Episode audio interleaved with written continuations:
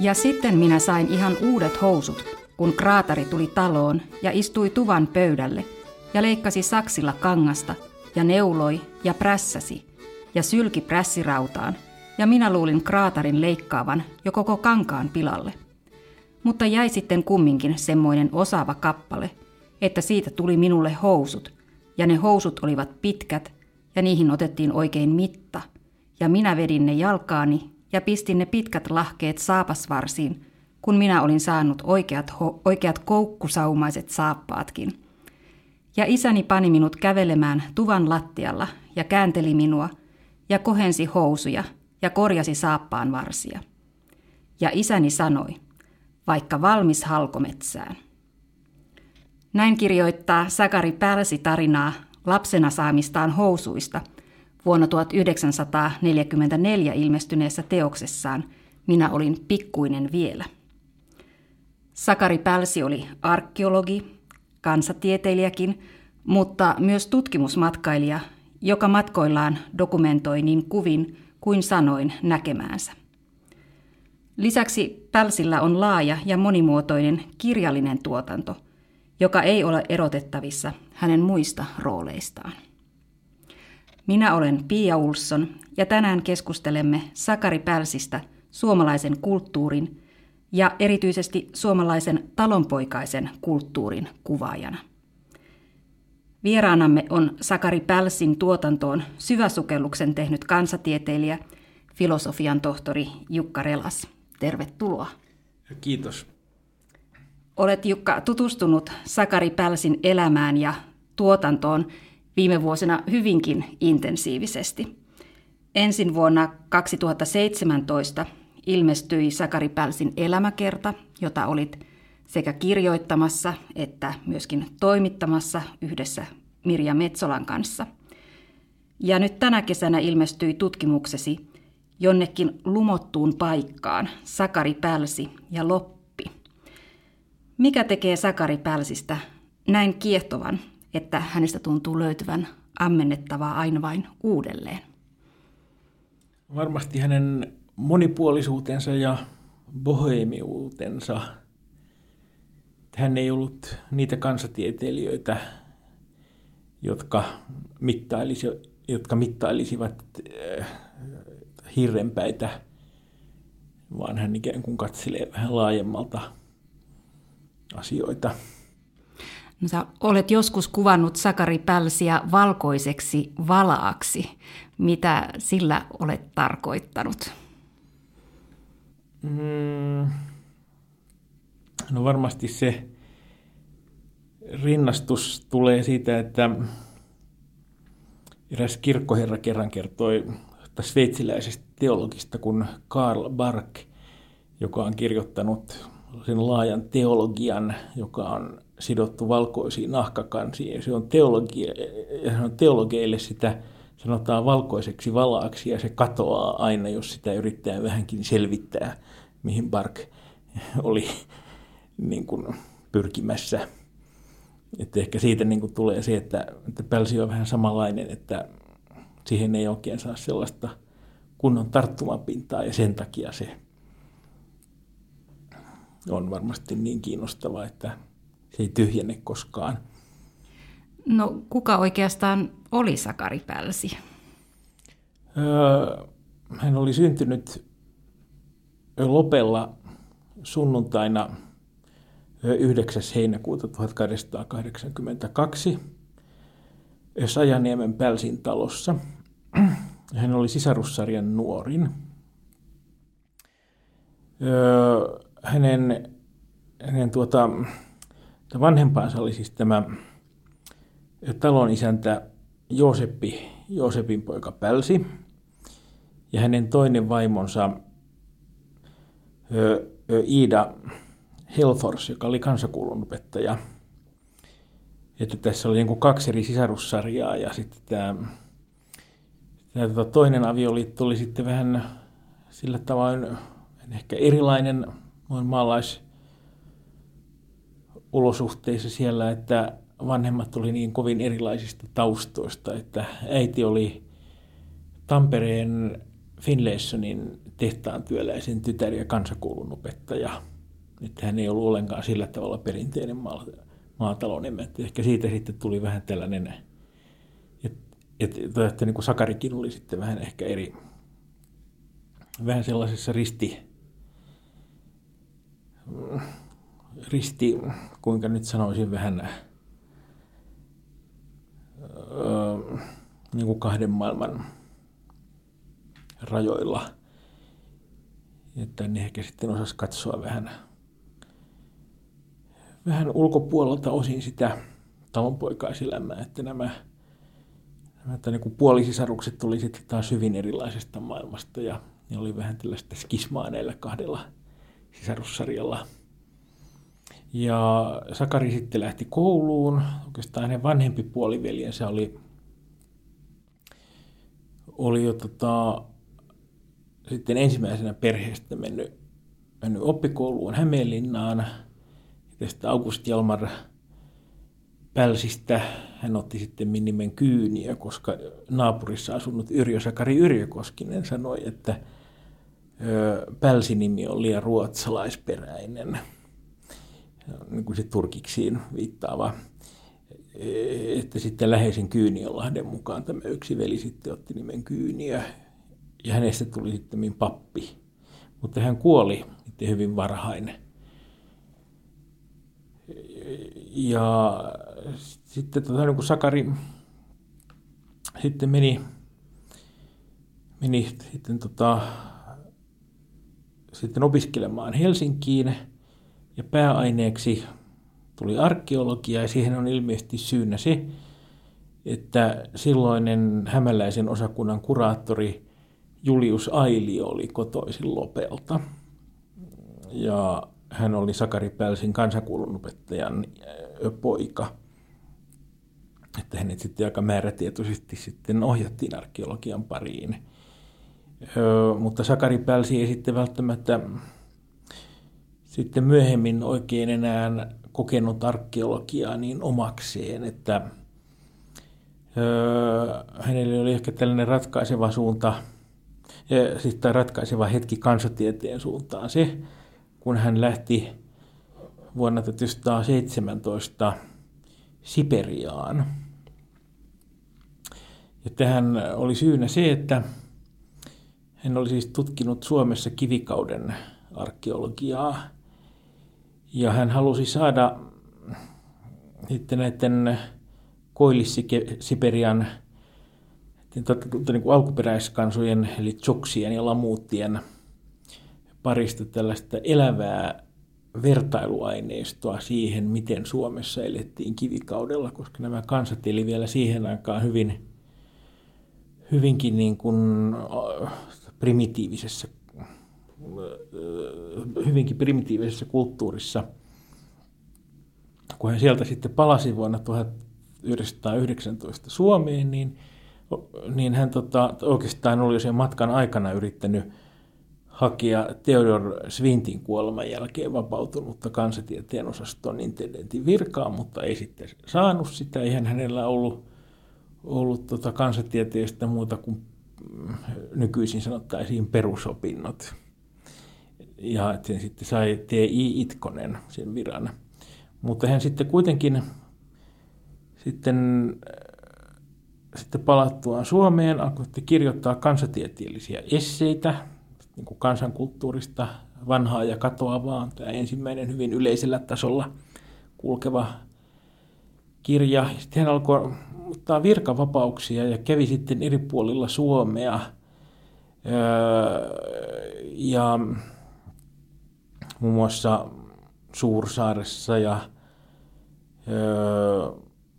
Lapissa tutkimassa tukin uittua ja, ja Petsamossa. Ja sitten hän sitten matkusti myös muualle. Että hän kävi öö, Keski-Euroopassa, erityisesti Balkanista tuli läheinen paikka. Että häntä jotenkin kiinnosti siellä eri kansojen rauhanomainen rinnakkaiselo. Ja sitten hän kävi vielä Kanadassa. Ja sitten, ja sitten nyt tästä niin kuin jäi mainitsematta se, että hänen ensimmäinen tärkeä ulkomaanmatkansa oli 1909, kun hän lähti G.J. Ramstedtin kanssa Mongoliaan. Mutta sitten vuoden 1930 jälkeen hänestä sitten alkoi niin kuin tulla tällainen kaunokirjailija nousi hänessä sitten esiin. Hän alkoi kirjoittaa tällaisia pikkupoikajuttuja, jotka pohjautuu hänen lapsuuteensa.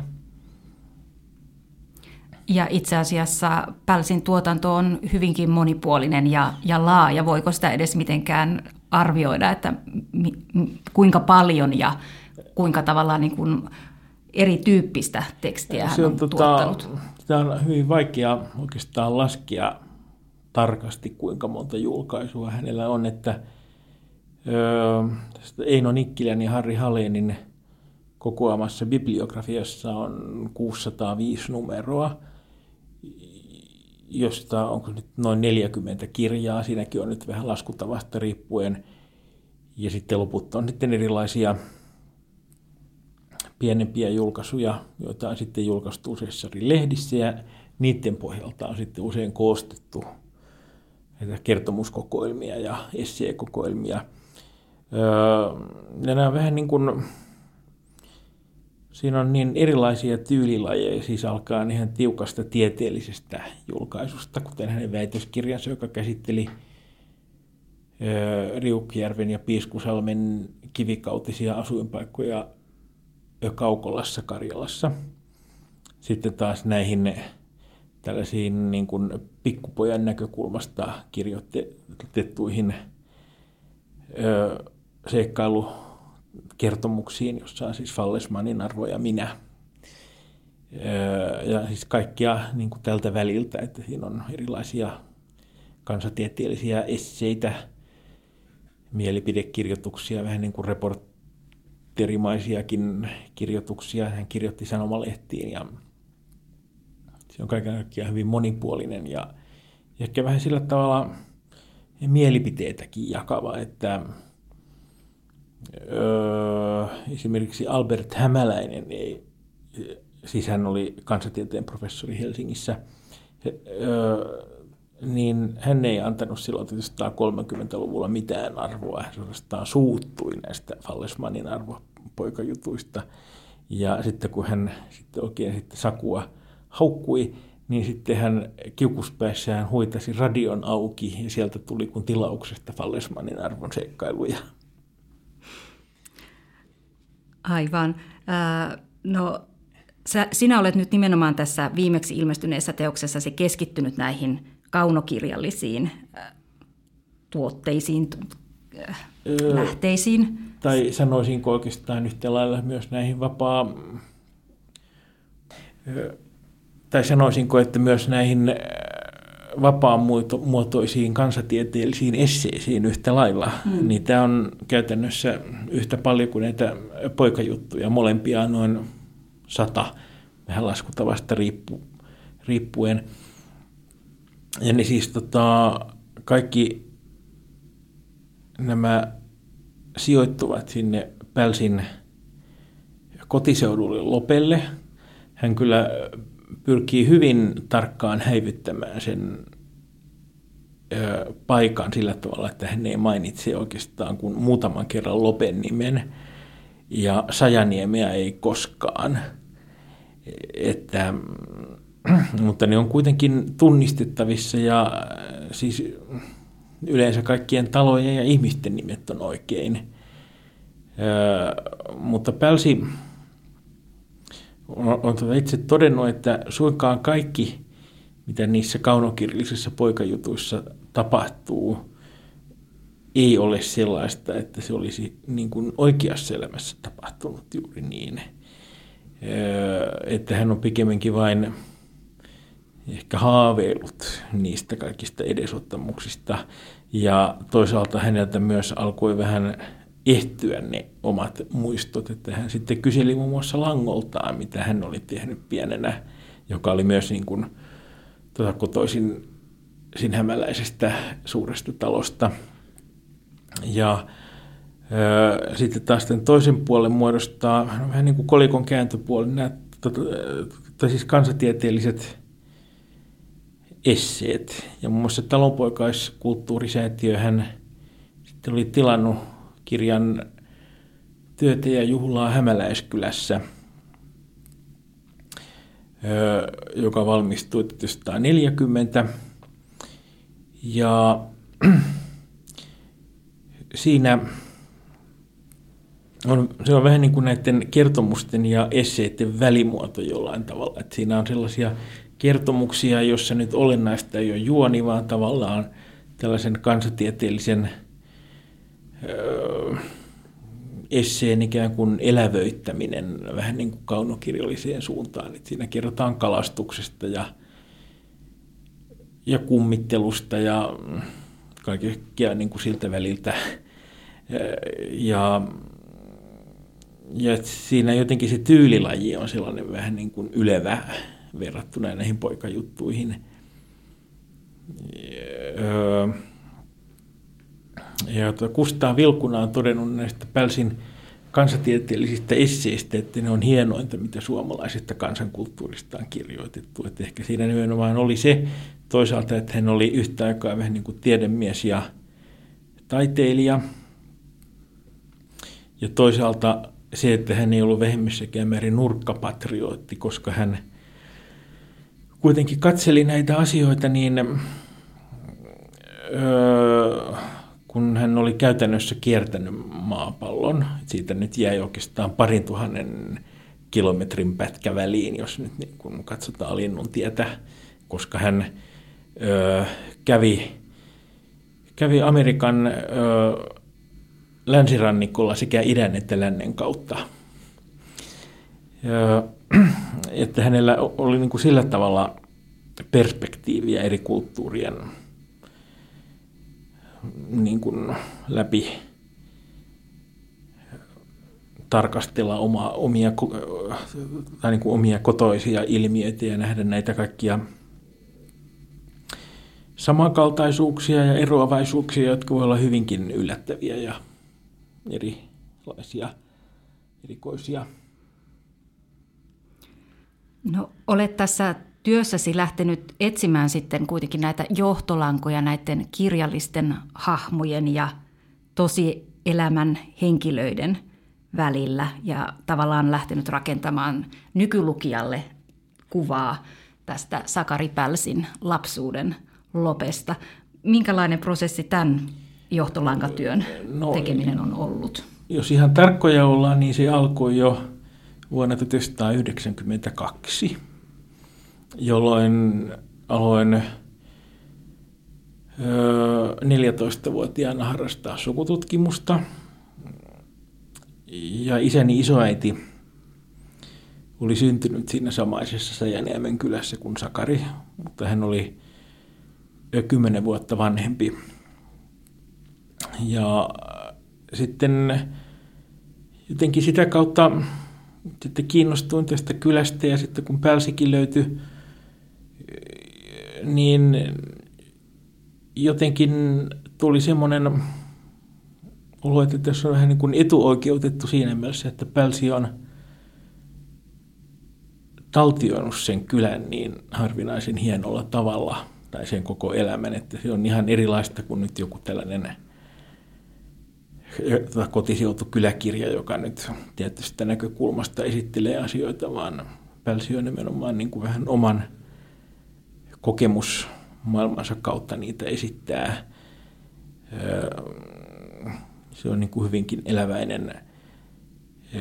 Ja sitten jotenkin niin kuin laajeni sitten niin kuin enemmän kuin vaan, vaan tota niin kuin omien sukulaisten vaiheiden selvittelys koko kylän ja oikeastaan koko sen niin kuin tienoon rekonstruoimiseksi, minkälaiseksi se oli, oli 1800-luvun lopulla – ja siinä nyt on ollut, ollut sitten lopelta, nyt tunnen paljon näitä kotiseutuihmisiä, jotka on sitten, sitten tota opastaneet minua pitkin poikin pitäjää jo niin kuin aika pitkään ja olen niin kuin tavannut monia henkilöitä, jotka sitten vielä ovat muistaneet näitä, näitä Pälsin maailman ihmisiä –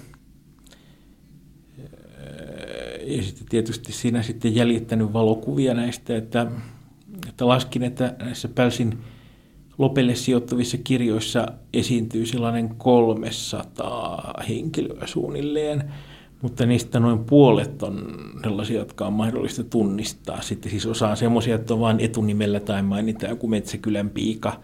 Tämä on täysin mahdoton päätellä, kuka se on. Mutta näitä, sitten näitä tota, niin kuin noin 150 muuta, niin ne on sitten pystynyt tunnistamaan ja vanhana sukututkijana sitten olen käynyt läpi kirkonkirjoja hyvinkin niin kuin tarkkaan ja, ja en nyt suinkaan ole ensimmäinen tässä, että, että tota niin kuin Sakari Vuorerinne, joka oli 13 vuotta Sakari Pälsiä nuorempi syntynyt samassa kylässä, niin hän oli, oli sitten muistellut 1980-luvulla näitä hahmoja, mutta hän oli tietysti sen verran nuorempi, että hän ei sitten enää ihan kaikkia tiennyt. Ja sitten Harri Haleen on 1999 julkaissut tutkimuksen näistä, öö, tai hän oli niin kuin henkikirjojen perusteella sitten niin kuin etsinyt näitä ja päätellyt. Mutta henkikirjat on vähän ehkä toissijainen lähde, että kyllä niin kuin kirkonkirjat on se kaikkein tärkein ilman muuta, mm, josta pystyy, pystyy sitten hyvinkin tarkkaan kaikkien niin kuin piikojen ja renkienkin liikkeet seuraamaan. Ja sitten tietysti niitä valokuvia ja vanhoja maalauksia jäljitin aika paljon, että on ehkä 40 henkilöä, josta on löytynyt kuva.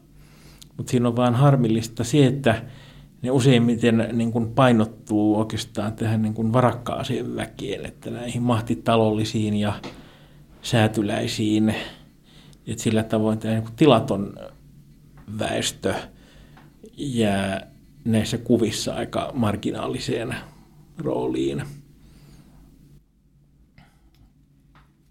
Joo, toitkin tuossa jo aiemmin esille sitä, että, että tämä Pälsin kirjallinen tuotanto on herättänyt hyvinkin erilaisia kannanottoja. Yhtäältä Albert Hämäläisen moitteet ja sitten toisaalta Kustaa Vilkunan hyvinkin positiiviset kommentit.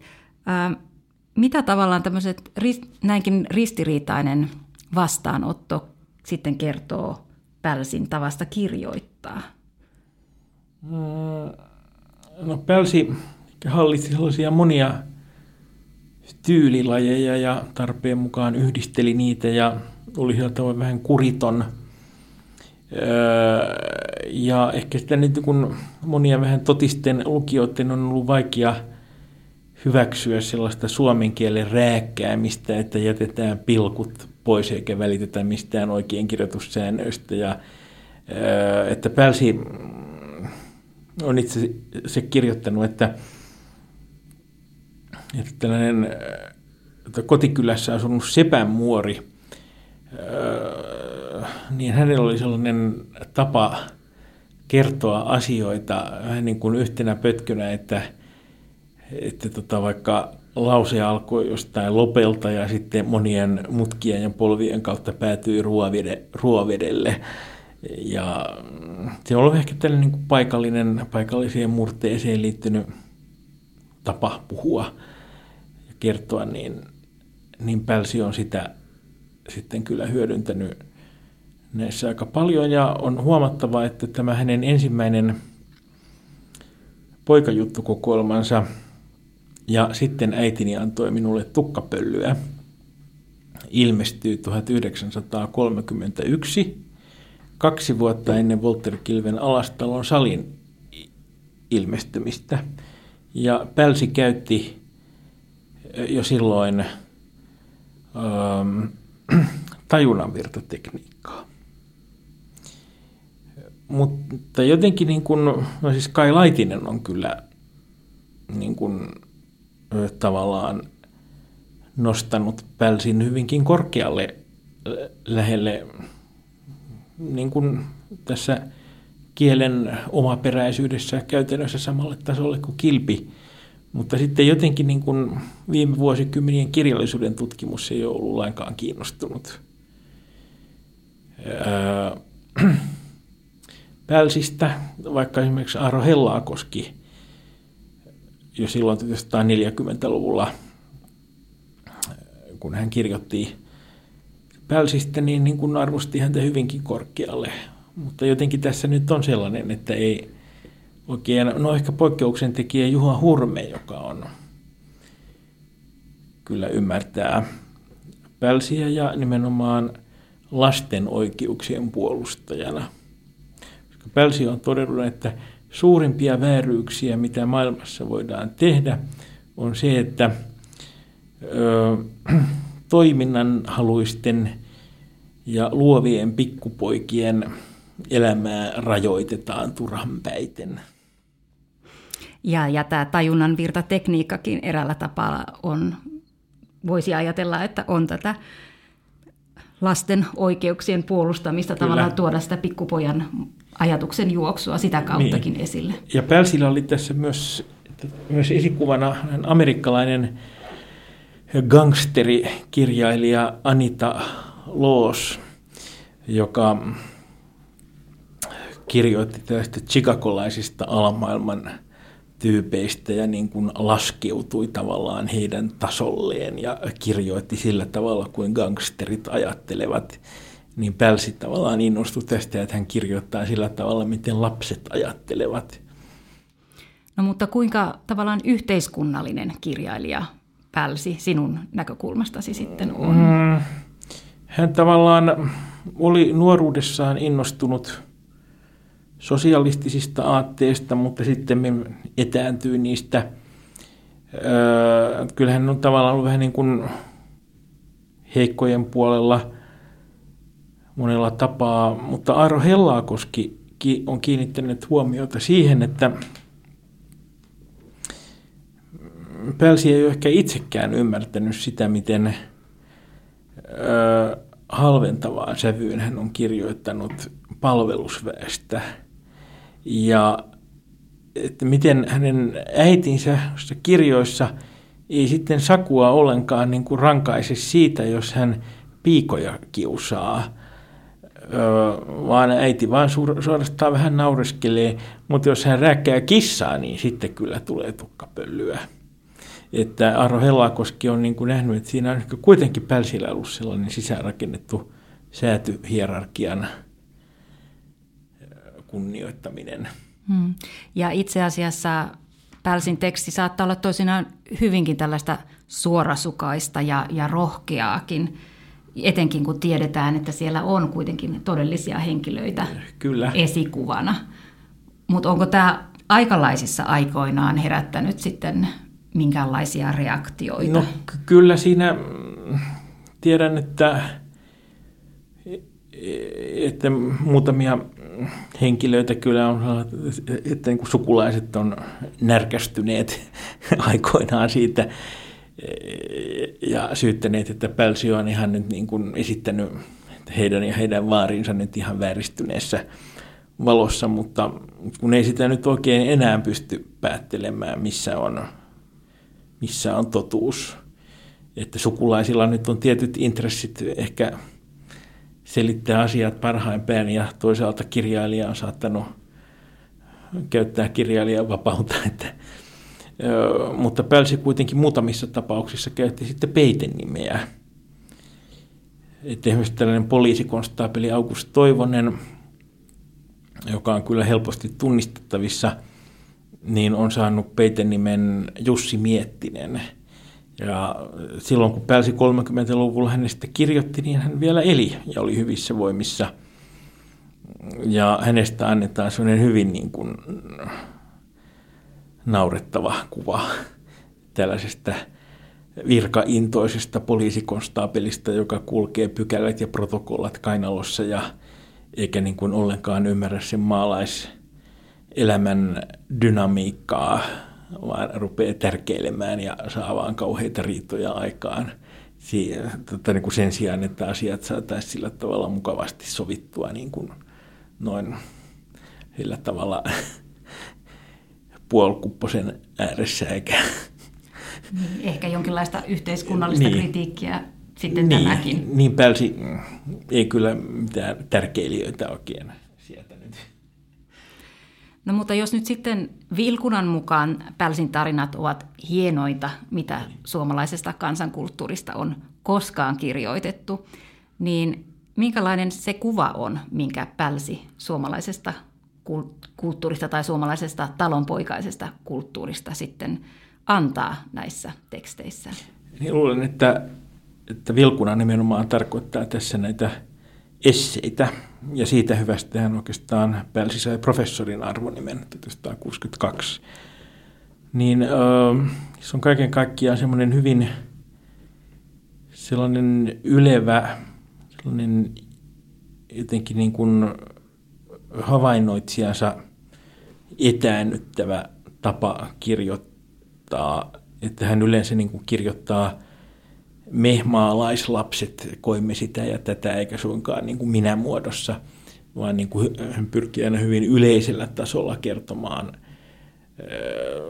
Tämä on jotenkin niin vaikea kuvailla, mutta ehkä jotenkin näen niissä jotain hyvin samaa, mitä myös Lopella vaikuttaneen taidemaalari Kaapo Virtasen maalauksissa, että sellainen jotenkin sellainen hyvin rauhallinen, ehkä jotenkin vähän sellainen ylevän raskassoutuinen kuva siihen hämäläiseen maalaismiljööhön.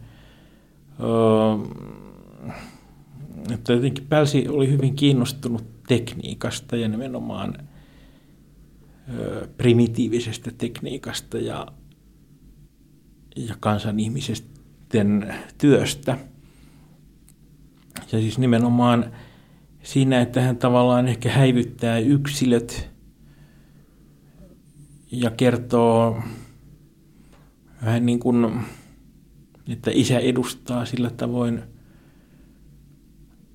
sellaista hämäläistä maalaisisäntää niin kuin kokonaisuudessaan, eikä hänen persoonalliset piirteensä niin tulee esiin,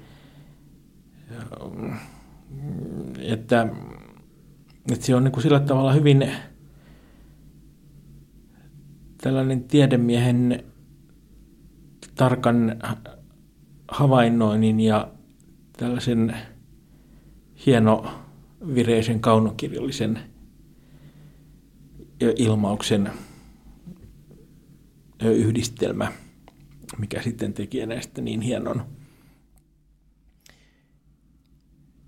Ja Pälsi ehkä kansatieteilijänä oli, voiko sanoa, jonkin verran edellä aikaansa siten, että, että, että tavallaan hän todellakin rakensi sitä yhteisöä ja toi niitä ihmisiä tällaisen niin aineellisen kulttuurin tutkimuksen ympärille. Kyllä. Että hän muun muassa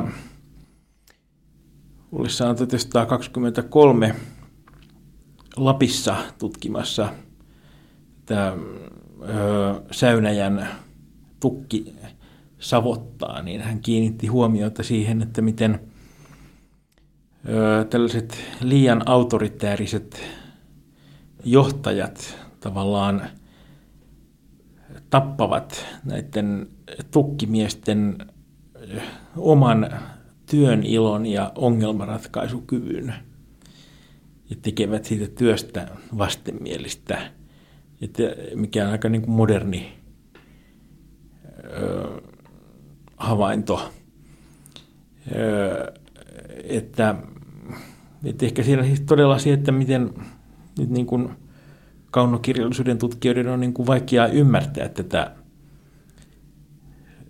tätä että nyt niin kuin että Pälsi nyt on semmoinen kirjailija, että sitä nyt on turha etsiä sieltä mitään Nietzscheä ja Kierkegaardia ja Schopenhaueria, vaan tavallaan se Pälsin ydin on jossain ihan muualla, niin kuin siinä kaunokirjallisessakin esittämistavassa, että siinä että hän on intohimoisin kiinnostunut ihmisen työstä. Hmm. Ja, ja toisaalta ehkä hänessä näkyy sitten kansatieteilijä siinä, että hän on kiinnostunut myös yksityiskohdista. Niin kyllä, että se kansatieteilijä Juhani U.E. Lehtonen on kirjoittanut ravustuskirjassaan, että vaikka kaunokirjallisuuteen on yleisesti ottaen suhtauduttava hyvin kriittisesti kansatieteen lähdeaineistona, niin Pälsin kohdalla voidaan olla täysin varmoja siitä, että kaikki on aivan oikein esitetty, vaikka olisikin kyseessä kaunokirjallinen kertomus. Ja onko tämä arvio, tuntuuko se edelleen pätevältä Kyllä, uskon, oman, oman tutkimuksesi joo, jäljiltä? Pälsille on ollut niin tärkeitä kaikki. Tosin hän jossakin kyllä mainitsi, että hän on ikään kuin toisinaan ehkä sijoittanut vähän niin kuin vanhempia tapoja ja jo käytöstä jäänyttä ö, tekniikkaa näihin kertomuksiin, vaikka ne yleisesti ottaen tapahtuu 1800-luvun lopulla. Että hän on sitten kuitenkin niin kuin halunnut vähän käyttää tiettyä taiteilijan vapautta siinä. No olet myöskin todennut, että, että Pälsin kuvaukset ovat eräänlainen dokumentaatio murrosajankohdasta. Eli, eli nämä kirjalliset tuotteet kertovat talonpoikaiskulttuurin viimeisistä ajoista. Niin, ehkä, no en tiedä, näiden rajojen vetäminen on niin hankalaa, mutta jostain tenttikirjoista on jäänyt mieleen se, että yleisesti ottaen 1870-lukua on pidetty sellaisena murroskautena, mutta kyllä sanoisin, että tässä nyt on se, että Pälsi kirjoittaa siitä ihan viimeisestä vaiheesta, että, että hänen isänsä edusti tätä vanhaa maailmaa mitä suurimmassa määrin ja naapurin isäntä ehkä vielä enemmän. Öö, että tämä naapurin isäntä oli toisen talon valkopää, öö, oli sitä mieltä, että heinää ei pidä kasvattaa pellolla, että, että se on niin kuin vähän sillä tavalla, että siellä pellolla kasvatetaan vain ihmisille viljaa. Että hän sitten sanoi, että heinääkö sitten syödään. Ja sitten tämä Sakari Pälsin isäntä, joka oli sitten itse asiassa tämä naapurinsa lankomies vielä, ne ei ollut mitenkään parhaita kavereita, niin hän oli jo sen verran moderni, että hän kyllä viljeli heinää. Ö, mutta sitten taas Sakari Pälsin ö, vanhempi puoliveli, aapelioiva Pälsi, joka meni sitten sinne naapuritaloon vävyksi ja avioitui serkkunsa kanssa, öö, niin ja otti sitten tämän, tämän tuota vaimonsa kotitalon nimen, nimen uusi talo, niin hän edusti sitten jo aivan uutta maailmaa, että – että tota, sitten, sitten, sitten aikanaan tietysti talvon alussa tota, sitten hän tuli sekä tämän uuden talon että, että Pälsin tota, niin kuin isännäksi ja sitten muodostettiin tällainen moderni suurtila, johon kuului tärkeänä osana sahalaitos ja, ja sitten siellä oli tällaista laajamittaista puutarhaviljelyä ja kaikkia sellaista, että hän rakensi modernin siis tämä niin kuin modernisoi sen tilakeskuksen, että oikeastaan siitä vanhasta ei jäänyt juuri mitään jäljelle. Että sillä tavalla niin kuin tässä nyt näkee sen taitteen. Mm. Katsotko sä, että Pälsi ottaa itse jollakin tavalla kantaa siihen murrokseen tai modernisaatioon? No, Pälsi on ehkä sellainen, että hän ei sillä tavalla, hän ei jää itkemään asioita. Öö, mutta hän niin kuin arvostaa sitä vanhaa. Ja ehkä silloin vähän sitten se, että maailma nyt muuttuu ja maailman kuuluu muuttua, mutta sitten hän ei ehkä toisaalta ihan täysin oikein, ehkä hän on vähän, saattaa olla sarkastinen nykymaailman elämää kohtaan, että, että se on vähän tällainen monitulkinnallinen asia välillä. Hmm. Ehkä siinä on jotain tutkijan etäännyttävää niin, katsetta mukana. Kyllä. Joo. No me lähdettiin liikkeelle tästä Pälsin monipuolisesta urasta, jossa yhdistyy lopella kasvaneen pikkupojan kokemukset ja maailmanmatkaajan tämmöiset hyvinkin kauaskantoiset visiot. Mm-hmm. Jos nyt sitten näitä kahta tietyllä tavalla ääripäätä katsoo Sakari Pälsin elämässä, niin mitkä tekijät niissä on sellaisia niin kuin yhdistäviä asioita, jotka sitten tässä Sakari Pälsin ehkä kirjallisessa tuotannossa nousisi esiin? Luulen, että ehkä Pälsille on ollut se lapsuus siellä hyvinkin perinteisessä talonpoikaisympäristössä se kaikkein tärkein korkeakoulu. Että hän on niin käytännössä oppinut sen kaiken. Ja sitten yliopistoon mennessä hän on sitten ehkä oppinut tällaisen tieteellisen tavan tarkastella sitä, että hänen ei ole sillä tavoin tarjonnut yliopistossa ö, ollessaan niin kuin perehtyä niin kuin ulkoa käsin tähän talonpoikkaiskulttuuriin. Että nimenomaan sanoisin, että tämä omakohtaisuus on niin tärkeä. Siis ylipäätään koko maailman kulttuurien katsomisen kannalta on se niin kuin tämä omakohtainen kokemus tällaisesta perinteisestä elämästä, joka on ollut hyvinkin luonnonläheistä – niin jotenkin kiertyy yhteen nämä piirteet sillä tavoin. En tiedä, ymmärsinkö nyt oikein kysymyksen, mutta... No ky- kyllä varmasti ymmärsit oikein ja, ja ehkä vielä jäin miettimään tavallaan sitäkin, että joka jo mainitsikin tavallaan tämmöinen niin kuin kiinnostus työhön, joka nähtävästi myöskin on tällainen, joka yhdistää Pälsin tuotantoa, on se sitten tieteellistä tai kaunokirjallista niin. ja on se sitten Suomessa tai jossakin toisaalla. Kyllä, että hän jotenkin pitää niin tärkeänä työn onnistumisen kannalta työn iloa.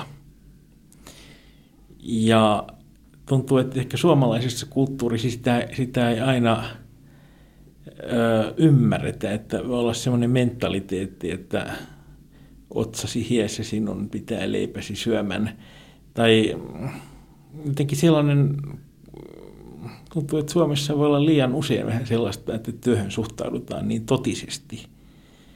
Että Pärsi on kirjoittanut, miten hän Japanissa on niin kuin, tota, seurannut, miten japanilaiset tekee työtä, että miten suurta iloa ja riemua heille tuottaa tehdä mahdollisimman hienoa ja kaunista jälkiä, vaikka olisi kyseessä vain halkopinon pinominen – niin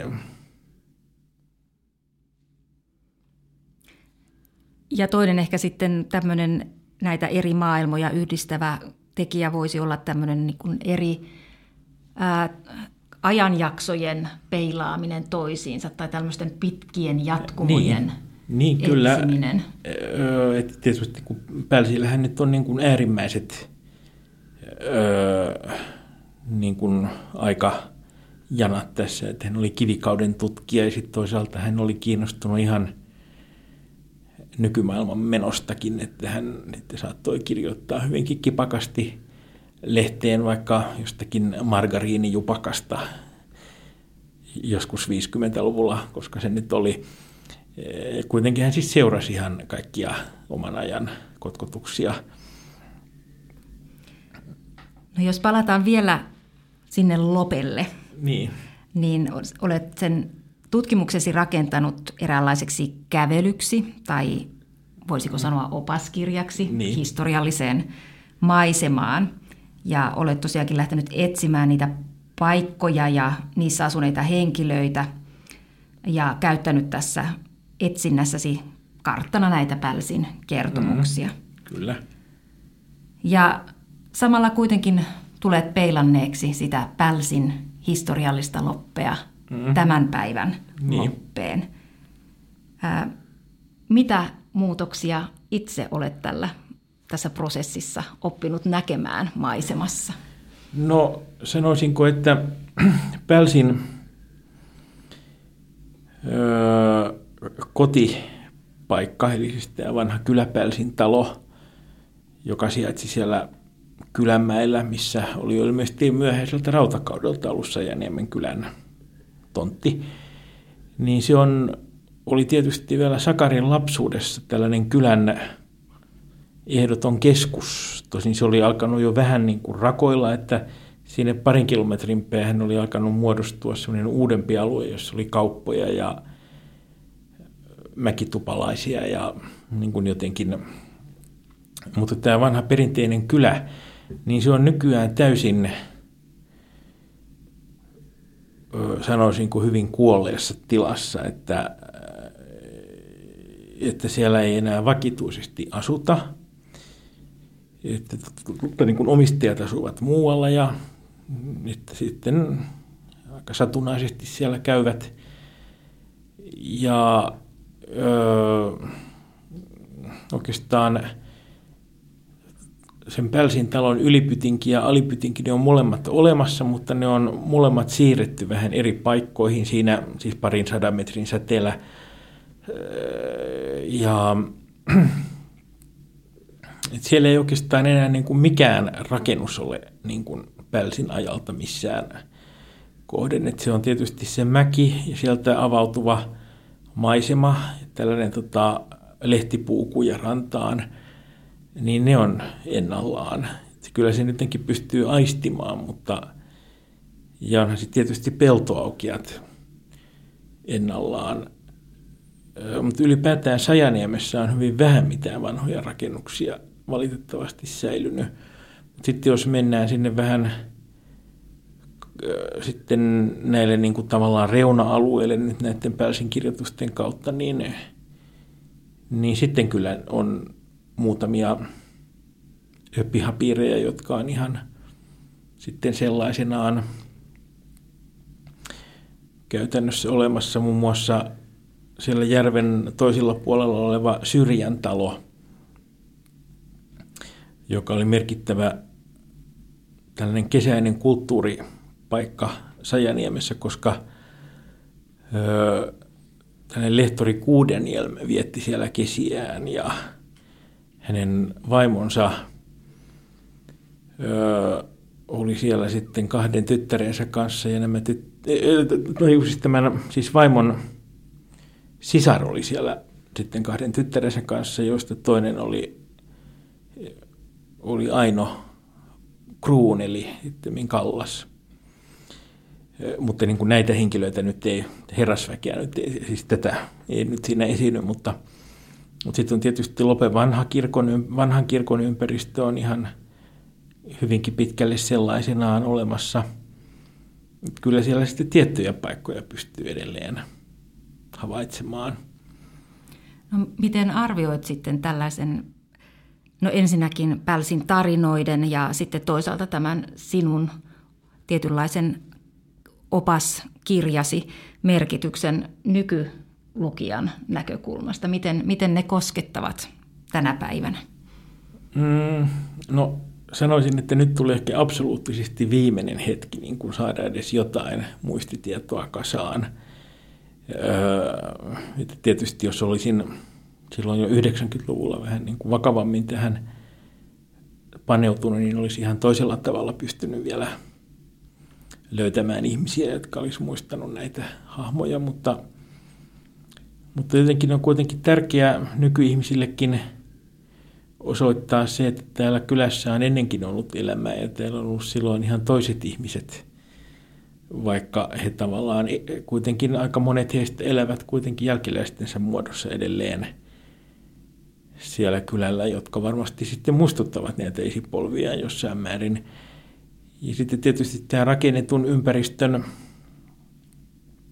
muuttuminen, että kuitenkin 1900-luvulla on tapahtunut niin huomattava muutos jotenkin Sajaniemessä, että – jos siellä nyt on sanoisinko ihan todella kourallinen enää niin kuin vanhaa rakennuskantaa ja, ja siitäkin aika suuri osa on sellaista, joka on muutettu jonnekin toiseen paikkaan ja että hirsirunko nyt on jotenkin käytännössä selitettävissä vanhaksi, mutta, mutta jotenkin siellä nyt todella erinäiset sattumat ovat aiheuttaneet sen, että siellä ei ole sillä tavalla säilynyt sitä perinteistä ympäristöä niin kovin hyvin, niin senkin takia sitä on tärkeää tuoda esiin, että ihmiset todella oppisivat ymmärtämään tämän perspektiivin ympäristöönsä, joka voi olla heille muuten liian arkinenkin ja jokapäiväinen. Hmm. Ja entäpä sitten loppilaisten ulkopuoliset, miten pälsi koskettaa tänä päivänä hmm. heitä? No tietysti on sanoo, ulkoloppilaiset, sitten nyt on ehkä sitten seuraavaksi kiinnostuneen ryhmä, mutta siis joten suku on lähtöisin lopelta. Mutta kyllä sanoisin, että tässä on kuitenkin yleisempääkin merkitystä, että onhan Pälsillä aina suuri, suuri ihailijakunta kuitenkin ollut kaiken aikaa, riippumatta siitä, kuinka muodissa se on ollut kirjallisuuden tutkijoiden ja kriitikoiden mielessä, mutta, mutta kyllä sanoisin, että tämä on, aina, aina mietin sitä, että mitä Sakari Pälsi itse ajattelisi tästä, että minä olen nyt niin paljastanut hänen taustansa näin perin pohjin. Ää, mutta toisaalta sitten aina mietin, että Pälsi on itse sanonut, että tee mitä tahdot, älä jää kiinni. öö, mutta sanoisin, että se on kuitenkin tärkeää ymmärtää tätä. Että Kai Laitinen sanoi minulle, että kirjallisuuden tutkimuksen tärkein tehtävä on tehdä kirjallisuutta ymmärrettäväksi. Niin koen, että tässä nyt olen tehnyt tätä ymmärrettäväksi. Ja sitten toisaalta myös vähän niin kuin että tämä nyt ei ole, siis tämä nyt on siis sekä kirjallisuutta että kansatiedettä yhtä lailla, että vähän niin kuin Pälsilläkin se, että hän ei niin tykännyt rajoista. Mielestäni ylipäätään tieteiden välisyys on tärkeää, eikä se, että meidän tieteessä tehdään näin ja noin ja tuolla taas tehdään jotain ihan muuta, jota pitää sitten jotenkin katsoa jollain tavalla kierroon, niin, niin, niin Eli itse asiassa Sakari Pälsi ja Loppi on sinulle hyvinkin henkilökohtaisia tutkimuksen niin. kohteita.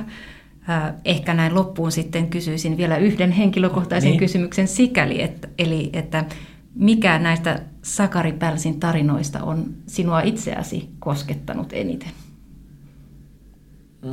Sitä on mahdoton sanoa näin öö, sanoisin, että ehkä kuitenkin ne esseet, jotka pohtii sitä ympäristöä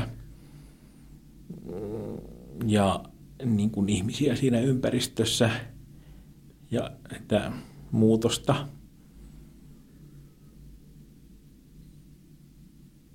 Tietysti ehkä ihan henkilökohtaisella tasolla nyt on jotkut